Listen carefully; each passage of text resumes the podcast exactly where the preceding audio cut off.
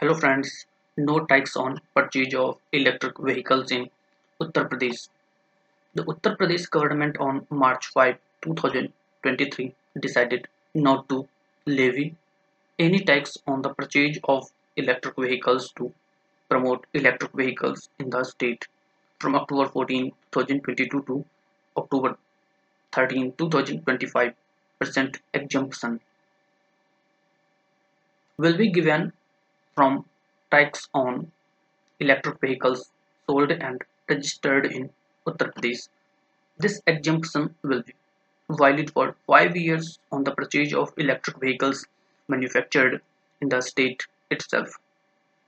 A subsidy of 15% will also be given on the factory price of electric vehicles purchased in the state.